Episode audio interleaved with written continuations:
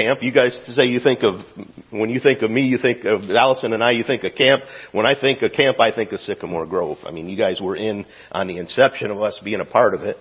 Um, that was a good while ago. And, uh, it's been, it's, it's absolutely been a huge part of our life. And so, um, thank you. Therefore, you've been a huge part of our life. Kevin, I don't know if you remember that meeting, but it was in 1998 that you met with Allison and I to see if we wanted to be a part of this. And so, um, and, uh, I don't know if you were just canvassing the neighborhood and ran into us or how you ended up with us, but thank God you did. Um, camp this year, just for, it's in your announcements, but it, um, we're going to start staff orientation a little bit earlier this year. We feel like we need to work on our staff a little harder. Um, and one thing, there are a lot of young people in our staff. Um, you know, our staff when we first started had been in camp longer than we had, way longer, and so they were kind of led us through. And now we're coming with the kids that were campers becoming, and actually their kids becoming our staff. And so um, we're we're going to spend a little more time on orientation and go back to the basics with orientation. Uh, camp is June 18th which is a Sunday, through the 23rd, which is a Friday. And so, um, anyway, that, and that, that schedule's not different. This year's theme is hope that brings joy and joy that brings hope. Um, it's the, the main, the, the main verse is Proverbs 10:28, um, which says, "The hope of the righteous brings joy." And the idea is that there's great reason for hope, and and and that hope in, that in Jesus Christ brings joy to your life. And as you express that joy and live that joy, you bring hope to others through whatever your calling is. And we're going to talk about that quite a bit today. John didn't give me a topic for today. Speaking of today, um, he, he said, uh, you know, whatever you want to do. And Dwayne called me early in the week asking what I was going to share on, and I said, oh, you don't know either. Good. and I can't wait to hear what I have to say. And uh, and and I, I was being funny with him, and I was messing with him a little bit. And um, but that's kind of how this works, right? It works that way at camp. There's a certain amount of spontaneity to it. Um, we're getting where we do a, a lot of preparation for camp as far as the theme goes, because we want to build the theme into the staff before camp starts. And as we do that, we do a lot of things ahead. We look a lot of scripture up. We we spend a lot of time praying over the theme and making the shirts and doing all the things. But there's a certain amount of spontaneity to it. Camp lessons for the day aren't really ready till the morning of, very early, the morning of the given lesson. And I get up really early, and it never works any other way. It's been going on for a while. And I get up really early, way before Allison, way before the sun comes up, and I walk to the mess hall. And I walk to the mess hall's beautiful time. I mean, it's just, the sun's not up yet, the whippoorwills are yelling. Early in the week it sounds beautiful. Late in the week you want to pinch their little heads off. But, uh, but they, um, and, and we, we make all the preparation, we get the materials together, but each day I get up and walk to the mess hall. I do my devotions, my daily devotions, because I want those done before I start on, on what God's going to say about the lesson. And then I listen to what God has to say about the lesson for that day. And usually the, and my favorite campers, okay, I love all campers, but my favorite campers are fourth grade boys. Because fourth grade boys walk into everything at camp and they go, whoa! You know, no matter what they see, they go, whoa! So early one morning, I remember this a few years ago, um, you know, and I remember Seth Rushley as a little boy, so that he was a little, only a little taller than me as a fourth grader, so I remember him really well. Uh, but, uh, but I, I'll sit there and I'll do my devotion, I'll, I'll work through the theme, and then it's usually a good hour, hour and a half before breakfast that I finish. And the, the kids are coming back from the, the morning walk. Joe Cooper started that. It's kind of a sadistic thing. They get up at 4:45 and go watch the sunrise. And the main participants are the fourth grade boys. They're there every morning, you know, and there'll be other people tag along later because the fourth grade boys tell them how cool it is. So one morning, I'm, I'm a good hour and a half before breakfast is ready. I finished what I was going to do. I had, God gave me my message. I got everything printed off, and and I just put my head down on the table and went to sleep. And I mean, not I mean a dreaming sound asleep. And next thing I hear is, whoa, is he dead?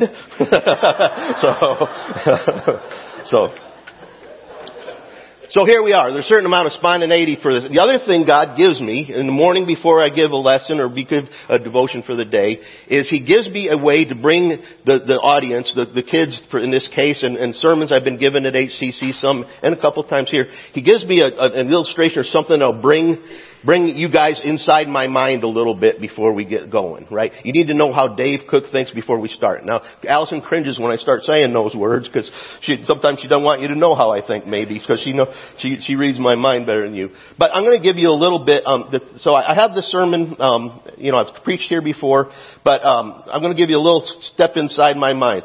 Uh, when I first came over to Kansas City, it was in uh, 1988. I came over to Kansas City, and there was a popular comic strip. It just emerging in the, in the newspaper. Comics came in newspapers then. You, you kids know what newspapers are. They're printed internet stuff.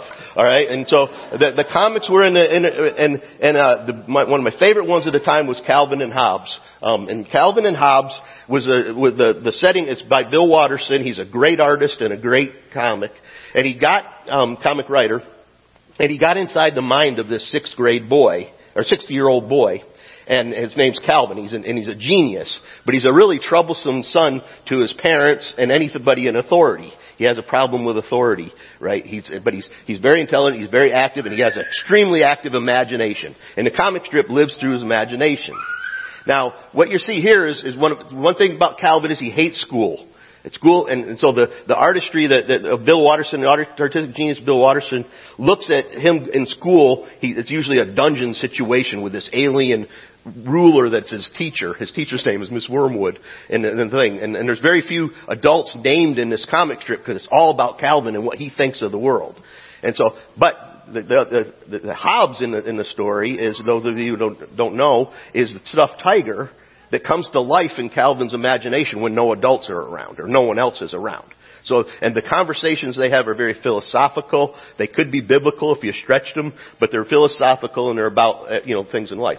So this comic strip, so number one, Calvin hates school. He hates being told what to do, but he loves summer. He lives for summer and weekends. And so a lot of the comics are him trying to get everything he, in he can before Monday morning or before the end of summer. And so this is a summer morning. You can see his mother's not as wide awake as he is. But look at the story that's built in picture. I mean, the caption in this is just, the words in this are just a small part of it, right? She says, just once, I would like to see you banish this during the school year. And he's going out to face his day. You know it's early morning. There's a picture there, right? Telling you exactly what's going to happen. We don't know exactly what he's going to do, but we know where he's going. So that's, um, that's Calvin and Hobbes, and that's my, my, my illustration for today to help you get inside my mind before we get into this scripture. So it, it seems not too big a stretch to say that in at least one area of our lives, at one point, we can, we can identify with Calvin's attitude. You know, I know those, and, and I've been in um, the industry I'm in for a long time. I know those who tolerate their job and live for their vacations and weekends right? They, and, and when they have a vacation or weekend, as that draws to a close, they almost kill themselves, either financially or physically, trying to get in everything they can before they have to go back to work, right? And, um, you know, if you think about, um, in our church life, it seems we catch ourselves living on, for the mountaintop experiences. We switch churches based on churches that have more mountaintop experience and more opportunities for them. Um, we choose ministries that, that will provide more mountaintop experiences. I remember Chris Meeks, um, the first, um, he and Gwen weren't even married the first year we did camp, but they were both counselors, and he says to me, he says, wonder how we can figure out how to do this every day. You know, how to do what camp is every day. And and I don't think we're made for that. Um, that'd kill me for one thing. Um, a long time ago.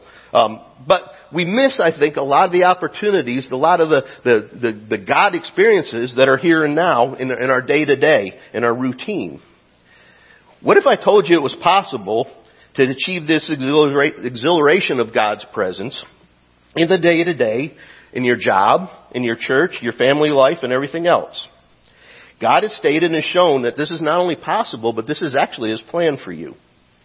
See, we gotta go back to the beginning when God created man. He gave us everything we needed and desired to walk in perfect fellowship with Him in every aspect of our life. Then sin came into the world and separated us and messed the whole thing up. So enter the law, the Ten Commandments, the temple and the priests, all those things were set up for us to know what God is like and be able to mediate and deal with sin to keep sin out of His presence, but allow us a way to get into His presence. The law showed us God's standard, but it also made it clear that we can't attain that standard on our own. The temple and the priests were set up to mediate God's presence to us. And they told us what the law, and, and, the law told us what God is like. The law showed us God's standard. Oh, I already did that. The temp, I'm not a professional preacher. Um, temple and the priest set up, are set up to mediate, mediate God's presence to us, and the, and the whole sacrifice system was set up to mediate God's presence to us and to atone for our sin. right? Atoning for sin had to keep happening because sin kept happening and there was no permanent solution for it. There are two drivers of sacrifice. One was to atone for sin without, and then for that you needed a spotless lamb without blemish, right? You needed something spotless. You needed a perfect thing to atone, to sacrifice for the sin, to atone for sin, and that had to be done repeatedly, like, like I said, because sin went on repeatedly. The second one was to bring up an offering to, to him that, that, of something that he'd blessed you with. If he blessed you with a harvest, you brought forth part of the, the first fruits of the grain, or the, the fruit of the, of the orchard, of the vine, or whatever it was, um, or was it a livestock, animal? You, you brought forth the, the, the prize, the, the first of that, the first, um, as a, as a offering, and, and this was a representation of you offering up God's blessing back to Him, and you destroyed it on the altar, and that raised a sacrifice up to God. It brought it from being an earthly thing to being a thing that's consecrated or heavenly. And so, this really all pointed toward the Messiah. Both forms of sacrifice pointed toward Jesus Christ. The, the, when Jesus Christ came, He would be the perfect lamb sacrifice to atone for our sin. He would release the grip of sin on us, or the penalty of sin on us. It also is to mediate the God's presence to the rest of the world. Then Jesus came, and he, he, was in the sense, he was the presence of God with us. He was God Emmanuel, which is, which is God, God with us is what that means. And this was perfectly, it was exactly how it was prophesied, but it was completely different than what everybody expected. We read into the prophecies too much, maybe. It showed us God's, he, Jesus showed us God's power through the miracles over sin, disease, death, and wealth, the whole world. I mean, you guys are watching the Chosen series together. That's a tremendous way to see God's power because they, they, they depict those, the, the miracles really well and the impact those have on the people. Not only the people that are receiving the miracle, the healing or whatever it is, but everybody around that witnesses it. Those on Jesus' side and those not. It also showed us what God is like. Merciful, loving, powerful, uncompromising, full of grace. This fulfilled the prophecy of the law and expanded on the law. If you think about it, the law was perfectly presented in Jesus Christ, was perfectly fulfilled in the person of Jesus Christ. But he also expanded on it, right? He remember in uh, Matthew five when he's preaching, he says he says uh, he says the law says this, but I say this. And so he expands on the law. He says this law is not enough. Number one, you can't attain to it anyway, and number two, even if you could, it's not enough because the law's got to be in your heart, and the only way to do that is through the gospel. He gave us the gospel, the good news, and he showed us how to share it.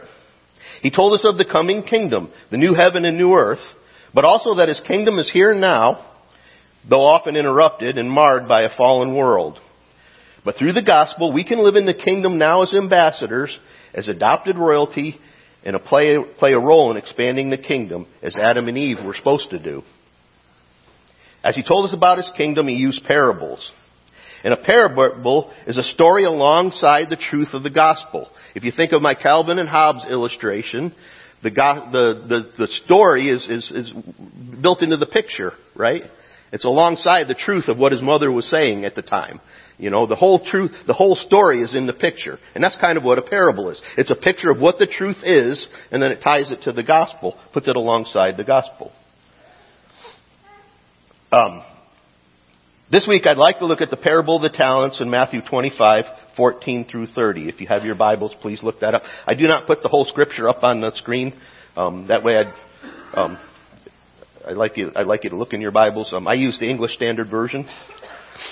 Before we look at actual, the actual text of, the, of this sermon, of, of this, um, of this parable, let's look at the context of it and look at who Jesus was speaking to. Um,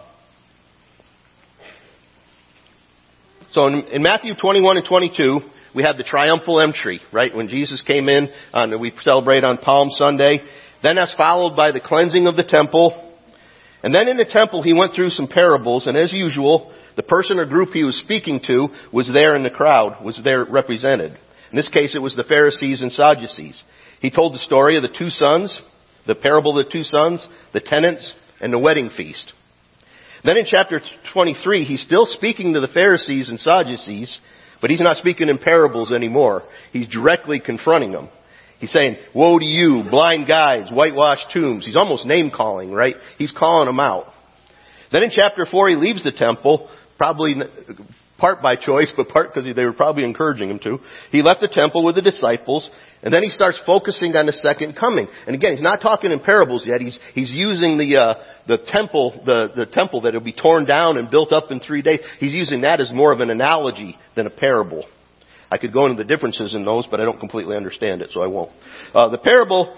So then, then he starts talking in parables again later in chapter 25. And these parables are going to the disciples themselves. It's to teach them. It's not to make them feel guilty. It's to teach them. Whenever Jesus teaches the disciples, He's teaching you. Okay? He's teaching me and you. And so this is what He's doing here with the parables that come in chapter 25. In chapter 25 starts with the parable of the foolish virgins, and then our parable today. Would you read it, follow along with me as I read it? Um, it's 14 through 25. For it'll be like a young, like a man going on a journey who called his servants and entrusted them his property. To one he gave five talents, to another two, to another one, to each according to his ability. Then he went away. He who had received the five talents went at once and traded with them, and he made five talents more. So also he who had two talents made two talents more. But he who had received the one talent went and dug in the ground and hid his master's money. Now after a long time, the master of those servants came and settled accounts with them. And he who had received the five talents came forward, bringing five talents more, saying, Master, you delivered to me five talents. Here, I have made five talents more. His master said to him, Well done, good and faithful servant. You have been faithful over a little. I will set you over much. Enter into the joy of your master. And he who also had two talents came forward saying, Master, you delivered to me two talents. Here, I have made two talents more. His master said to him, Well done, good and faithful servant. You have been faithful over a little. I will set you over much. Enter into the joy of your master. He also, I just messed up, didn't I? No, I, am good. And he who had received the one talent came forward saying, Master, I knew you to be a hard man, reaping where you did not sow, and gathering where you scattered no seed. So I was afraid, and I went and hid your talent in the ground. Here, you have what's yours. But his master answered him, You wicked and slothful servant. You knew that I reap where I have not sown, and gather where I scatter no seed. Then you ought to have invested my money with the bankers. At my coming, I should have received what was mine with my own interest. The message states that if you would, if you knew I was after the best, why did you do least than the least, less than the least? Back in verse 28. So take the talent from him and give it to the one who has ten talents. For everyone who has, has will, for everyone who has, more will be given. And he who has will have an abundance. But for the one who has not, even what he has will be taken away. And cast the worthless servant into the outer darkness in that place where there'll be weeping and gnashing of teeth.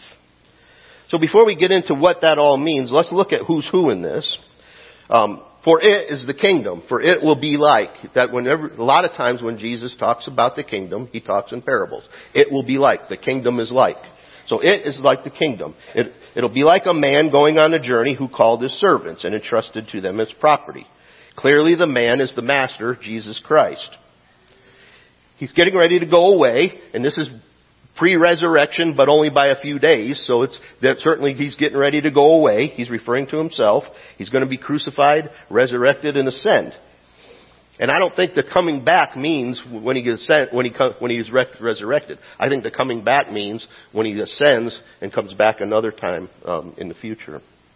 He's over his servants. His servants are the disciples, or if you would rather, you, the church.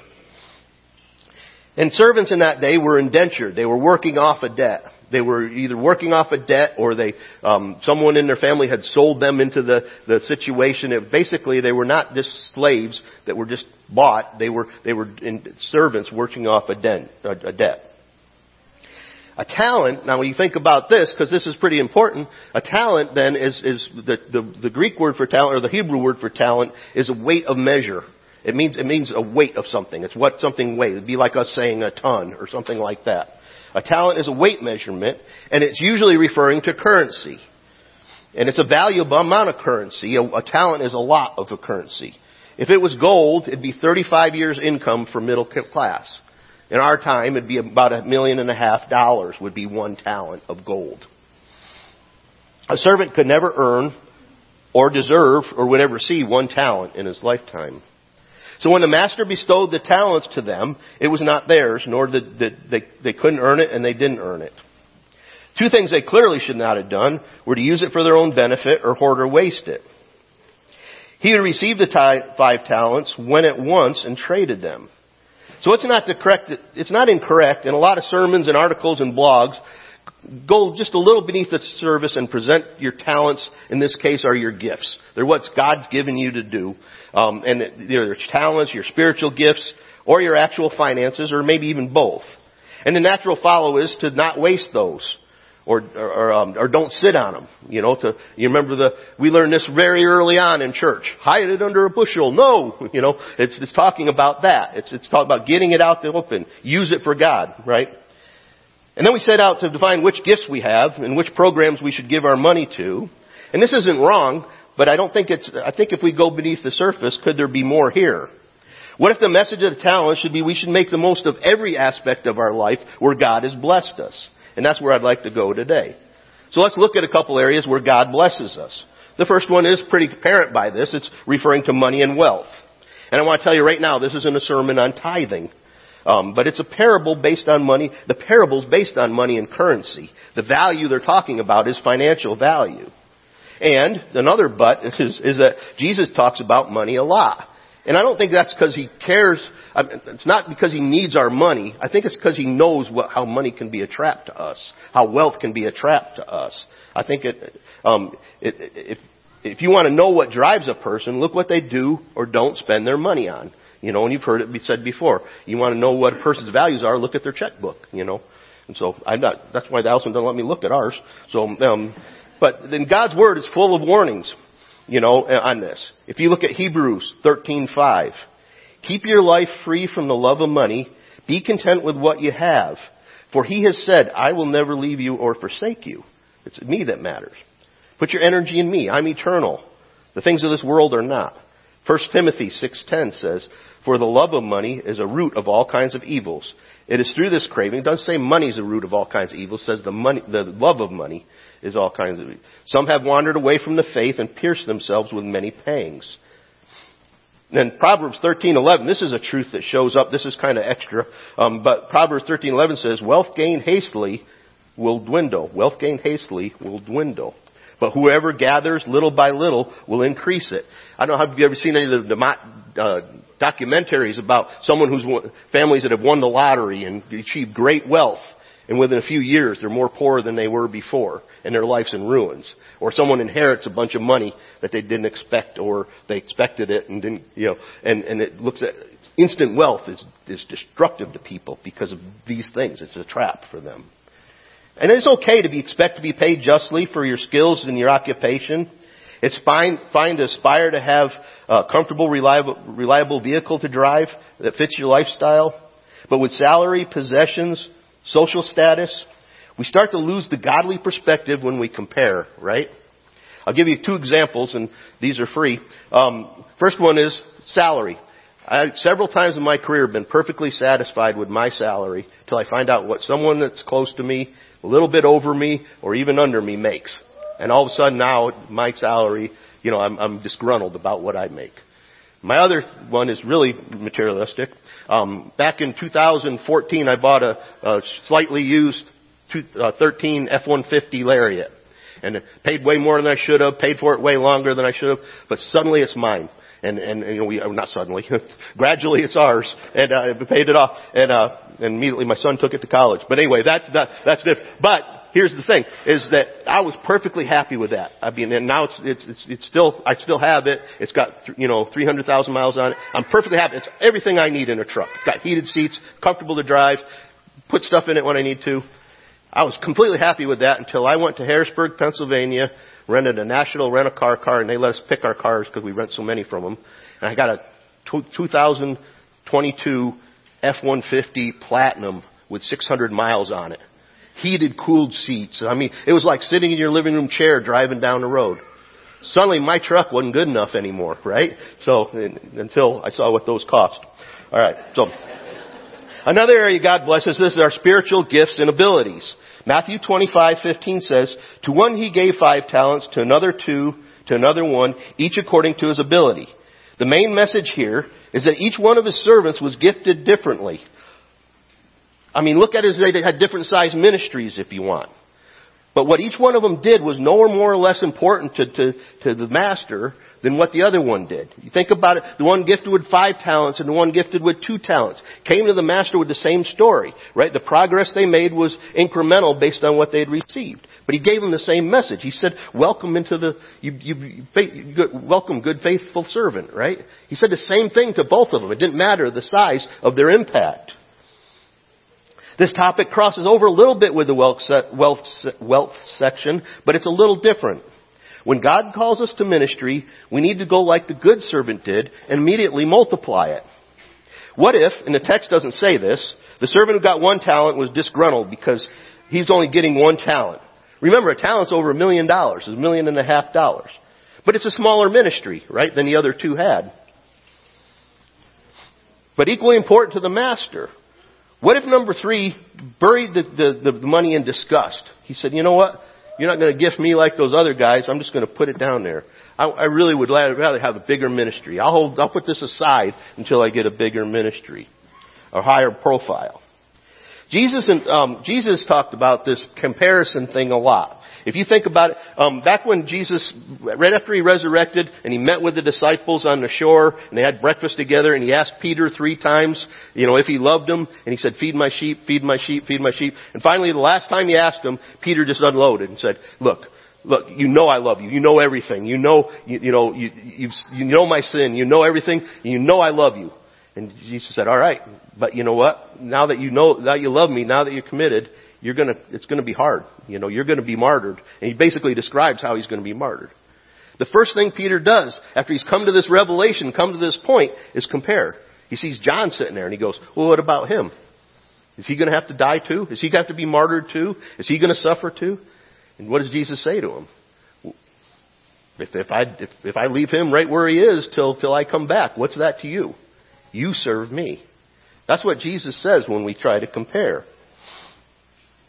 Um, in second, Paul, uh, writing to the Corinthians in 2 Corinthians 10:12, says this: Not that we dare classify or compare ourselves with some of those who are um, commending themselves, but when they measure themselves by one another and compare themselves with one another, they are without understanding.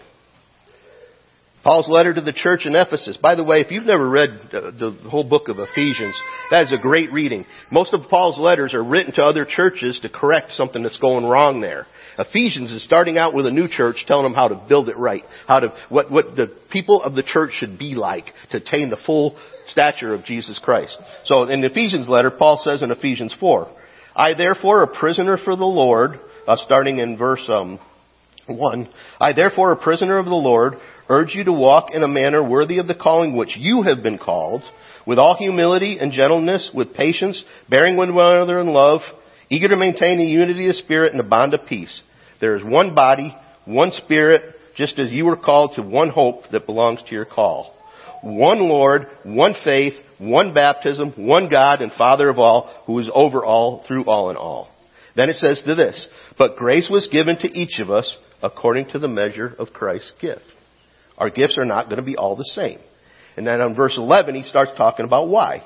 And he gave the apostles, the prophets, the evangelists, the shepherds, the teachers to equip the saints for the work of ministry and building up the body of Christ until we attain the unity of faith and the knowledge of the Son of God, to mature manhood, to the measure of the stature and the fullness of Christ. See, God gave you the exact same set of gifts that you can handle and will be effective for your part in building up the body. God has equipped you uniquely to build up the body as only you can. So which gifts are most important? Why would we desire someone else's gifts and talents? You ever try to achieve a gift that isn't clearly yours? I used to wish I could be musical. I still do, but I used to too.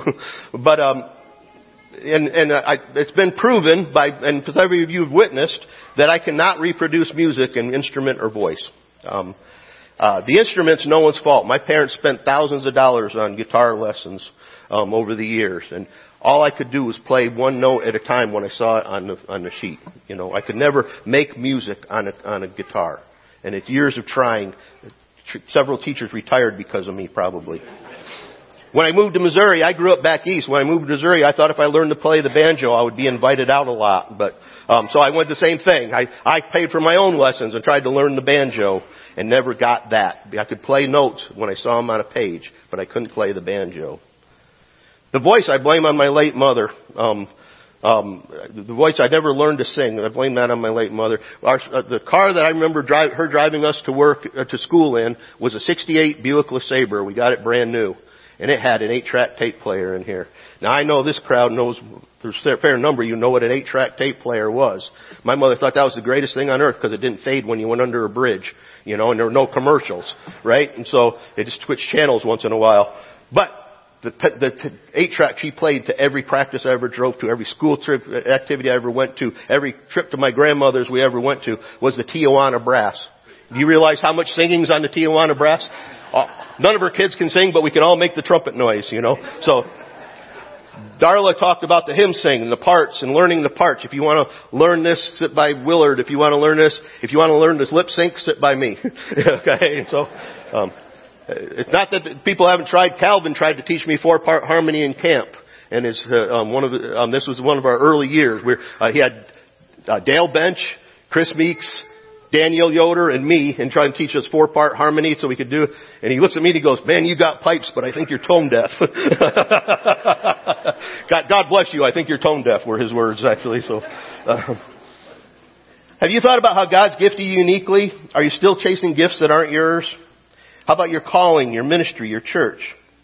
We aren't supposed to hide them. We're not supposed to sit on them. We darn sure shouldn't compare, so what do we do? My sermon title says we're called to make the most of them. To make the most of them, we have to move forward with a heart that we don't deserve it. It's not ours. If we didn't have it, we would still love God and seek His presence. The results are, we're too grateful to compare. We'll start seeking God's presence through the person of Jesus Christ, not just after what He can do for us or give us. We get closer to Jesus when we're operating in our areas of blessing and pointing others to His kingdom through those areas. But how do we get started? I mean, we've been comparing our whole lives, right? We're bombarded every day with media that tells us our cars, our bodies, our spouses, our vacations, our houses, our furniture, our diet, they're not good enough, right?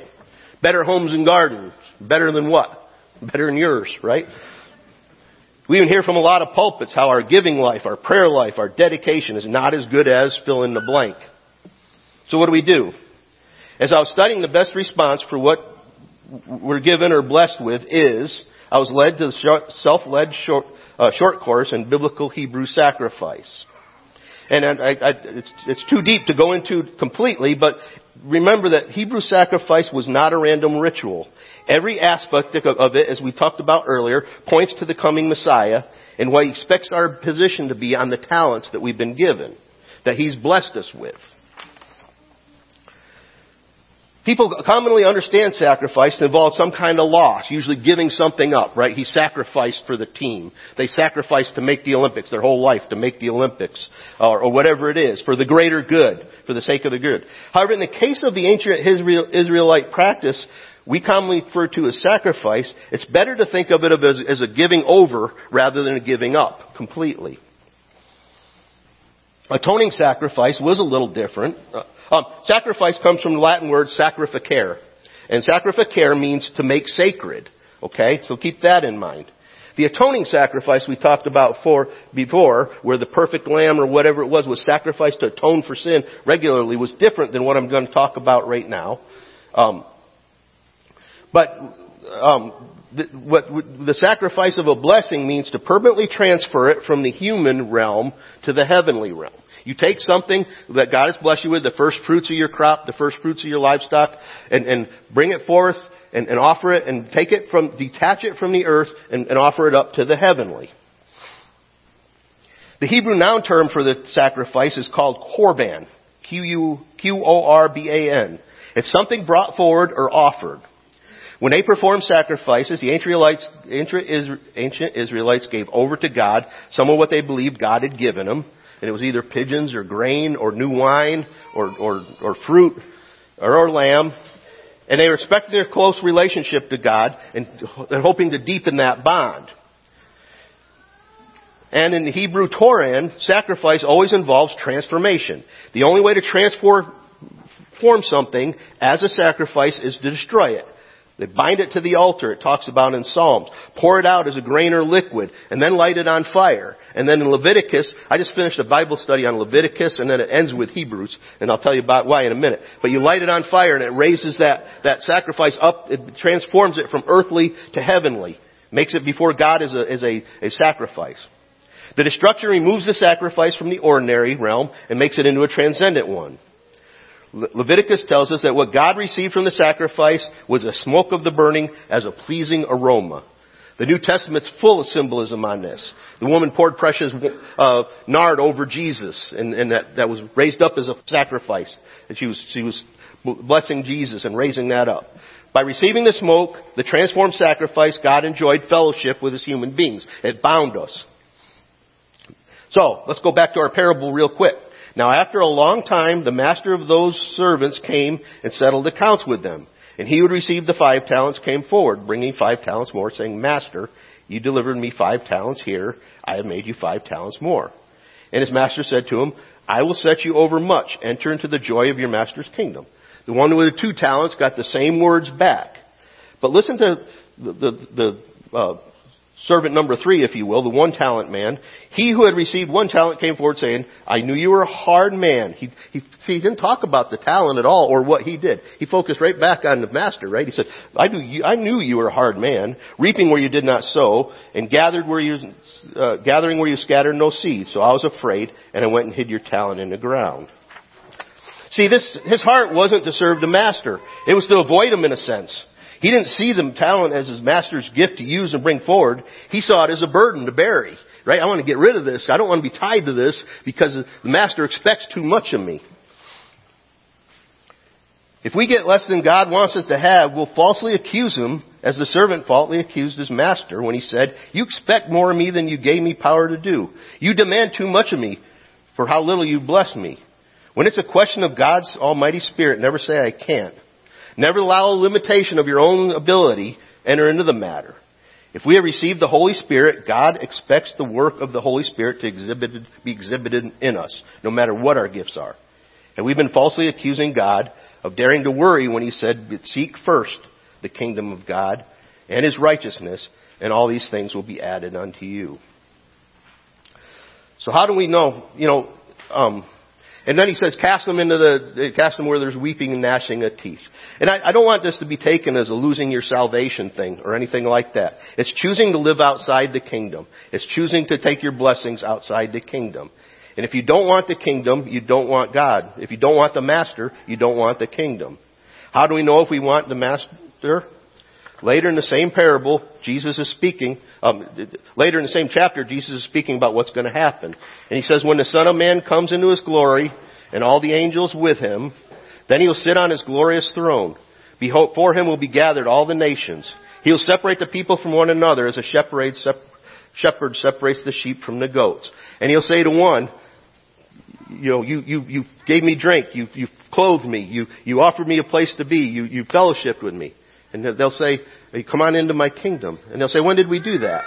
And he said, when you did it to the least of my, least of these.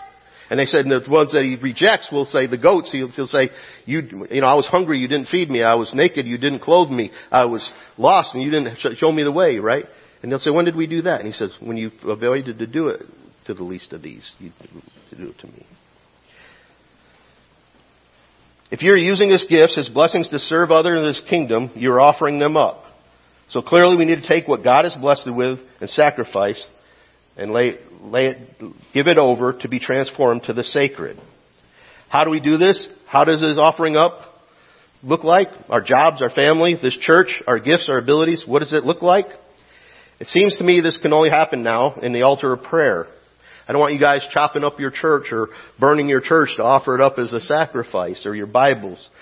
Um, you know, and honestly, most of my life, I've not put prayer in the right place. I've not had prayer be that powerful of a presence before God offering up what He's given me as a sacrifice. I hear a sermon like this and start reading books on prayer listening to teachings on prayer.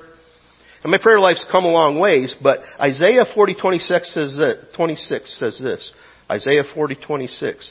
Lift up your eyes on high and see who created these things. He who brings out their host by number, calling them by name. By greatness of his might and by, because he is strong in power, not one is missing. See, the people in God's, Isaiah's time couldn't see God because they, they were hung up on idols. But God made, uh, but Isaiah made them look up to the heavens. That is, he made them beginning to use their power to picture correctly. I'm going to give you a quick parable here. Dave Cook. This isn't a parable. This is a historical fact. Um, Alice and I were on the plaza this last fall, and we had dinner with another family on Sunday afternoon, and uh, then we were heading back to our car. And this homeless couple met us, and uh, they they came. They were homeless, but they needed money for rent, which didn't add up. But they were truly needy, um, and they were both talking different stories, and they were very aggressive in the way they approached us. Not physically, or they didn't threaten us or anything, but they were very um, demanding. And I gave him some money. Um, it wasn't a dollar and it wasn't a hundred dollars, but let's just say it was a week tithe of our dinner bill or something like that. The woman kept stating their troubles over and over again. You know, she kept saying, and they, they kind of grew in magnitude, right? And um, they grew as she spoke. They, they had the kid, number of kids they had to feed was getting was multiplying. Uh, the man broke into an auction. He said, "Put another twenty with it. Put another twenty with it." He started auctioning with me, and he and when when I wasn't I I didn't meet I wasn't bidden enough, so he went over to Allison. He went back and forth. And, as, and uh, he said, put another 20 with it. Put another 20 with it. And I clearly had not met the goal of the capital campaign. But he told me what the goal of the capital campaign was. It was $80 a day. Okay? So, so he, he stated that. He was telling me what my gift, my blessing to him should be. I walked away angry. And this went through my head. He didn't earn that. He didn't even, he didn't provide me with anything. He didn't do anything for me. He doesn't know me. He doesn't really want to know me. He didn't ask for my guidance. He just wanted all he could get from me. I just gave it to him, no strings attached. Who is he to say it's not enough? Is his heart, if his heart was right, he would have gave 10% back to me and to give to somebody else. Right? What am I, some kind of ATM? Then I started playing in my mind a mental recording of my recent prayers to God. What do you think I heard? I'm not saying you have to empty your wallet to every homeless person you encounter, but please hear this. God will put in your path some sorry people that remind you of how you have been to Him. Philippians 3, 2, 3 says, Do nothing from selfish ambition or conceit, but in humility count others more significant than yourselves. I can't get out away from this pouring out concept. It's so against my nature. Um, I read Oswald Chambers, My Utmost for His High, every day. I've done it for five years. I think I have really poor retention because I read it every year like it's new. Um, and so, um, but he's got a lot of stuff in his. In his so I want to close with um, one of his uh, writings. Uh, it's from February 6th, and this one literally haunts me. And it's called "Are You Ready to Be Poured Out as an Offering?" I am ready to be poured out as a, I am ready to be poured out as a drink offering. 2 Timothy 4, 6, the words of Paul. Are you ready to be poured out as an offering? It's an act of your will, not your emotions. Tell God you are ready to be offered as a sacrifice to Him, then accept the consequences as they come without any complaints, in spite of what God may send your way. God sends you through a crisis in private where no other person can help you. From the outside, your life may appear to be the same, but the difference is taking place in your will. Once you have experienced the crisis in your will, you will take no thought of the cost when it begins to affect you externally. If you don't deal with God on the level of your will first, then the result will only arouse sympathy for yourself. Bind the sacrifice to the cords of the altar, Psalm 118:27. You must be willing to be placed on the altar and go through the fire, willing to experience what the altar represents. Burning, purification, separation, for only one purpose. The elimination of every desire and affection not grounded in or directed toward God. But you don't eliminate it. God does. You bind the sacrifice to the horns of the altar and see that you don't wallow in self-pity once the fire begins.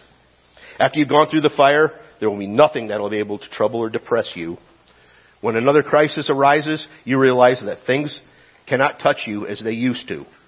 What fire lies ahead in your life? Tell God you're ready to be poured out as an offering, and God will prove himself to be all you ever dreamed he would be. I can't pray this prayer for you, but I'd love to lead you in prayer if you join me now. As I do, picture every element of your life being bound to the altar, set apart, its earthly attachment destroyed by fire, and the smoke rising up before the throne. God breathing it in as it's transformed from earthly to godly as we pray. Holy God, we come for, before you today in the spirit of sacrifice. Because of the shed blood of Jesus Christ, we can come directly to you in the altar of our church, our prayer room, or the altar of our heart. Praise God, the cross nor the empty tomb were not the end, or even the climax. Because Jesus was obedient to the point of death on the cross, you exalted him to the highest place at the right hand of God as proof of your acceptance of his payment for our sins.